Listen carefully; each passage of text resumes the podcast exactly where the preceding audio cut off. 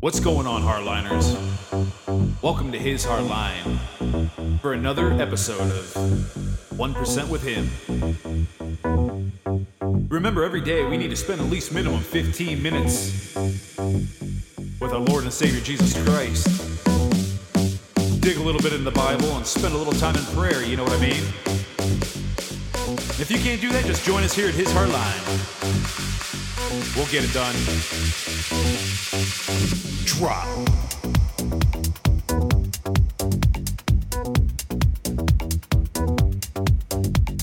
And don't forget to check out our website, www.hishardline.com. We're happy to have you. Let's get started.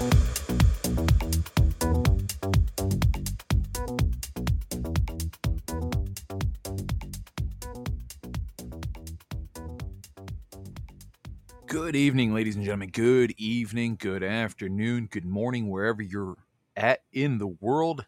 Where we're at in the world is West Michigan, and it is Tuesday, August 16th, 2022. Thank you for joining us here at His Hardline for another episode of 1% with him. And today we're going to be reading out of the book of Mark, chapter 11. And then after that, we're going to be back here at quarter after eight for another His Hardline discussion. You do not want to miss this. Please come back and join us. You will not want to miss this. I'm telling you, it's going to be a great show. And so, anyways, happy to have you all here today. So, we're going to dive right into the reading. I hope everybody had a great week so far. As you know, their Monday went well and their Tuesday went well. So, I hope everybody is just, you know, having a, just a fantastic just an overall outstanding start to the week so far. So happy to have you here. Um, just a couple quick show notes. I haven't. I felt like I haven't uh, said this in a while. And and by the way, yes, I am Jason. If you haven't heard in the intro already, I am the co-host with God and Jesus Christ as the host. They are the ones that are in charge. They are the CEO. They are the you know, well, they're the ones that run this ship. They're at the helm and quite frankly, they're the ones that are steering us through this storm, through these crazy, chaotic waters that we call life. And uh, as long as we continuously put our trust and faith in the Lord, He will steer us into a safe harbor. So, welcome. Glad to have you all here.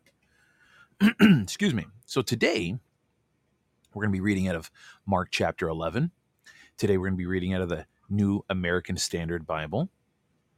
And it reads And as they approached Jerusalem, at Bethphage and Bethany near the Mount of Olives, he sent two of his disciples and said to them, Go into the village opposite you, and immediately as you enter it, you will find a colt tied there on which no one has ever sat.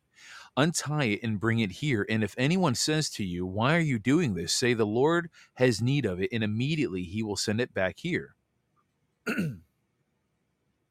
They went away and found a colt tied at the door outside in the street, and they untied it. And some of the bystanders were saying to them, "Why are you? What are you doing, untying the colt?" And they told him just as Jesus had said, and they gave them permission. They brought the colt to Jesus and put their cloaks on it, and he sat on it. And many people spread their cloaks on the road, and others spread leafy branches which they had cut from the fields.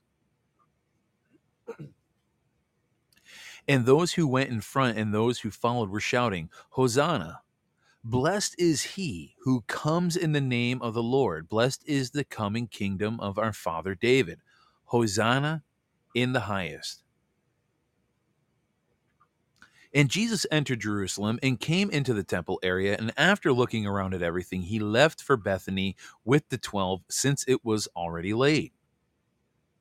On the next day, when they had left Bethany, he became hungry. Seeing from a distance a fig tree in leaf, he went to see if perhaps he would find anything on it. And when he came to it, he found nothing but leaves, for it was not the season for figs. And he said to it, May no one ever eat fruit from you again. And his disciples were listening. Then they came to Jerusalem, and he entered the temple area and began to drive out those who were selling and buying on the temple grounds. And he overturned the tables of the money changers and the seats of those who were selling doves. And he would not allow anyone to carry merchandise through the temple grounds. And he began to teach and say to them, Is it not written, My house will be called a house of prayer for all the nations? But you have made it a den of robbers. And the chief priests and the scribes heard this, and they began seeking how, how to put him to death, for they were afraid of him, because all the crowd was astonished at his teaching. And whenever evening came, they would leave the city. And as they were passing by in the morning, they saw the fig tree withered from the roots up. And being reminded, Peter said to him, Rabbi, look, the fig tree that you cursed has withered. And Jesus answered and said to them, Have faith in God. Truly I say to you, whoever says to this mountain, Be taken up and thrown into the sea, and does not doubt in his heart, but believes that what he says is going to happen, it will be granted to him. Therefore I say to you, all things for which you pray and ask, believe that you have received them, and they will be granted to you. And whenever you stand praying, forgive if you have anything against anyone, so that your Father who is in heaven will also forgive you for your offenses. But if you do not forgive, neither will your Father who is in heaven forgive your offenses. And they came again to Jerusalem, and he was walking in the temple area. And the chief priests, the scribes, and the elders came to him and began saying to him, By what authority are you doing these things? Or who gave you this authority to do these things? But Jesus said to them, I will ask you one question, and you answer me, and then I will tell you by what authority I do these things. Was the baptism of John from heaven or from men? Answer me. And they began considering the implications among themselves, saying, If we say from heaven, he will say, Then why do you not believe him? But should we say from men? They were afraid of the people, for they all considered John to have been a real prophet. Answering Jesus, they said, We do not know. And Jesus said to them, Neither am I telling you by what authority I do these things. What a powerful question that is right there. That's a very powerful question. So, what does Mark chapter 11 mean? So, to kind of go through a little summary here, now, for the final time, Jesus goes into Jerusalem and he will not be ignored. And his first three acts are disruptive and he asserts his authority. He curses the fig tree, which is a symbol of Israel, and attacks the temple money making industry. And once he has everyone's attention, he engages in the religious leaders in a series of debates that reveal the conflation between godliness and nationalism and their rejection of true worship of God. And so Jesus left Galilee and traveled to the you know the region of Judea and and beyond the Jordan and returning to the teaching ministry and returning to the teaching ministry that he had suspended in his home district. Now he probably kept the typical Galilean custom of avoiding Samaria by crossing the Jordan River south of the Sea of Galilee, going uh, south through the Decapolis to Perea and then crossing west again near the northern edge of the Dead Sea, where the road went through Jericho to Bethany and then to Bethphage and eventually Jerusalem. And then Jesus actually, so his first task is to display his identity as the Messiah and the King of the Jews by riding a donkey colt down the Mount of Olives toward Jerusalem. Now, people who were going to Jerusalem, many of whom had already heard that Jesus raised Lazarus and take leafy, you know, they took leafy branches and their cloaks and they laid them on the ground for Jesus to ride on. And then the crowd then declares that he has come in the name of the Lord to return the kingdom of David. And now this event is referred to as his triumphal entry into the city. And Jesus arrives as the temple late in the day and looks around the courtyard and returns to Bethany.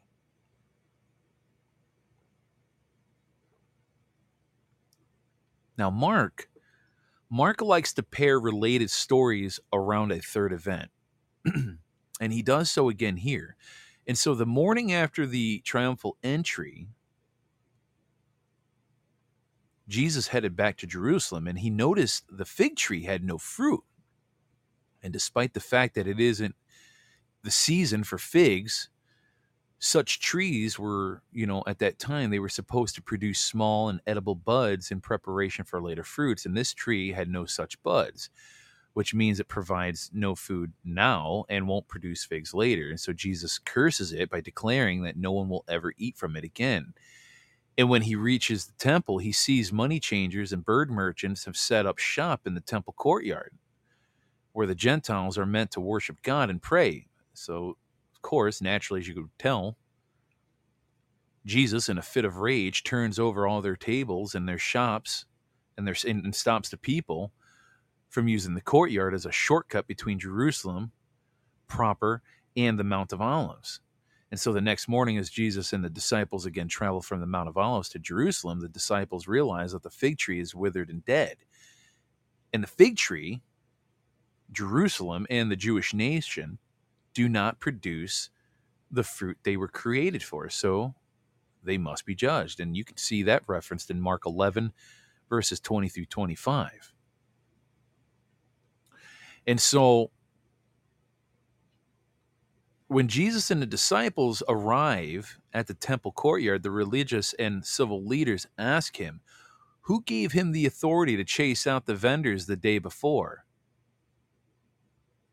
And he countered them by asking them if they believe that John the Baptist was a God ordained prophet. Now, as you can tell, they were kind of in a conundrum there because if they answered yes, they lose the people's respect by displaying their theological hypocrisy. Now, on the contrary, if they had answered no, then they lose the people's respect either way because by slant, you know, they, they would, you know, it would be looked at as, you know, slandering John the Baptist.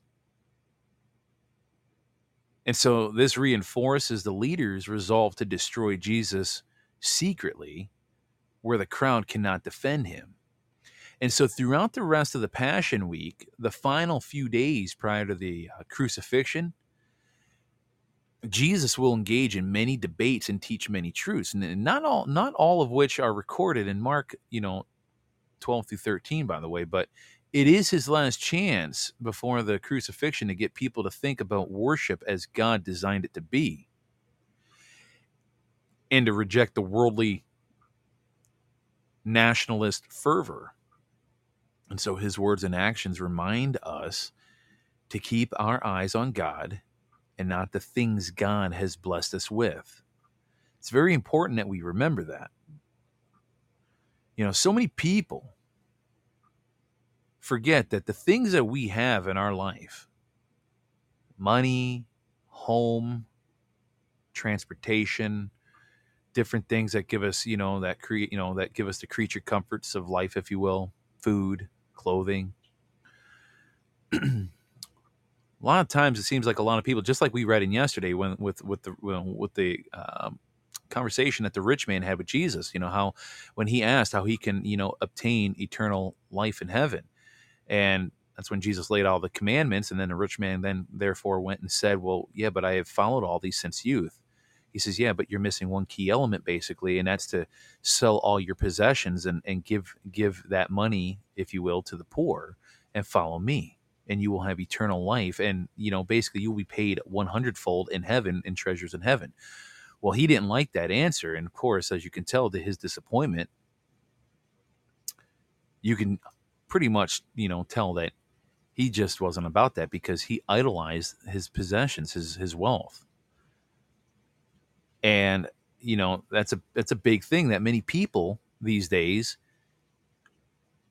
like that rich man that we read about in Mark chapter 10 there's a lot of people out there that really idolize their things. They idolize their phones they idolize social media their cars their wardrobes jewelry you know there's so many things out there that people idolize i, I just don't understand it i mean heck i was just thinking about this today I mean, they got shows out there even called American Idol for crying out loud.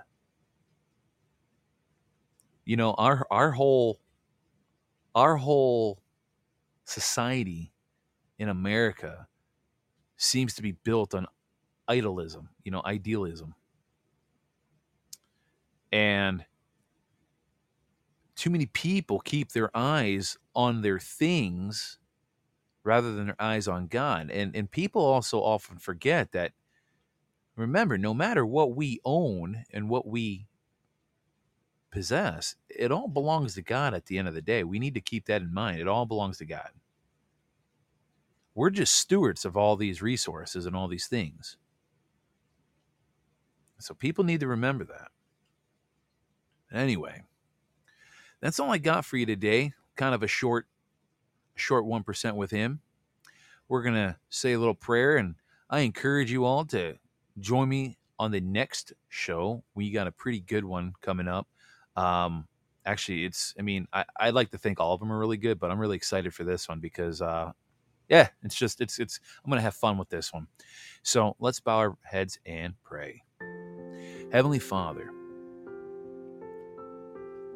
as usual, we always thank you for all that you do, for all that you give us, for all that you are. And thank you for giving us discernment and to help us be able to, you know, to be able to really figure out what's real truth out there. And anything, if I've ever said anything here that you deem to be not factual or truthful, please let it fall on deaf ears. I absolutely do my best to make sure that I do your will and serve your people in the most honest and ethical and truthful manner that I know how. And yes, if there are things that I make a mistake on, I do my absolute best to correct the record and to admit when I am wrong or if I had something slightly skewed. So I always ask that you guide my mind, guide my thoughts, guide my words and my actions. And I pray for that as well for anybody that listens, help guide their thoughts and their words and their actions and we also ask for your forgiveness for our sins. We need you back in this nation. We need to have you back in our lives, and you need to be centered around all that we do. So we repent of our sins, not just individually, but collectively as a nation. Because if we're ever going to return as a blessed nation under you, God the Father in heaven, we need to repent of our sins. And so, with all of this, I pray in your holy Son's name, Jesus Christ. Amen. And so that is all I have for you today. And uh, like I said, we're going to be back here in about five minutes. I know the show starts at 8.15, but I might start a little sooner. Um, so we'll be back here and uh, for his hardline discussion. And if I don't see you on that side, we will be back here tomorrow for another 1% with him. And uh, yeah, I hope you all have a blessed day or a night where ever you're located in the world. And until then or the next time, have a good day. All right, ladies and gentlemen, that is it for the day. Thank you for joining us here at His Hardline. Remember, we need to spend at least 15 minutes each day with our Lord and Savior Jesus Christ. That is literally 1% of our time on a daily basis. Spend a little time in the Bible, spend some time in prayer, And You'd be amazed what Jesus will do to you.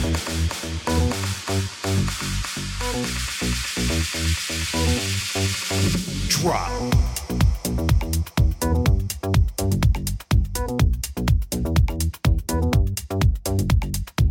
And don't forget to check out our website, www.hishardline.com, for all the latest updates.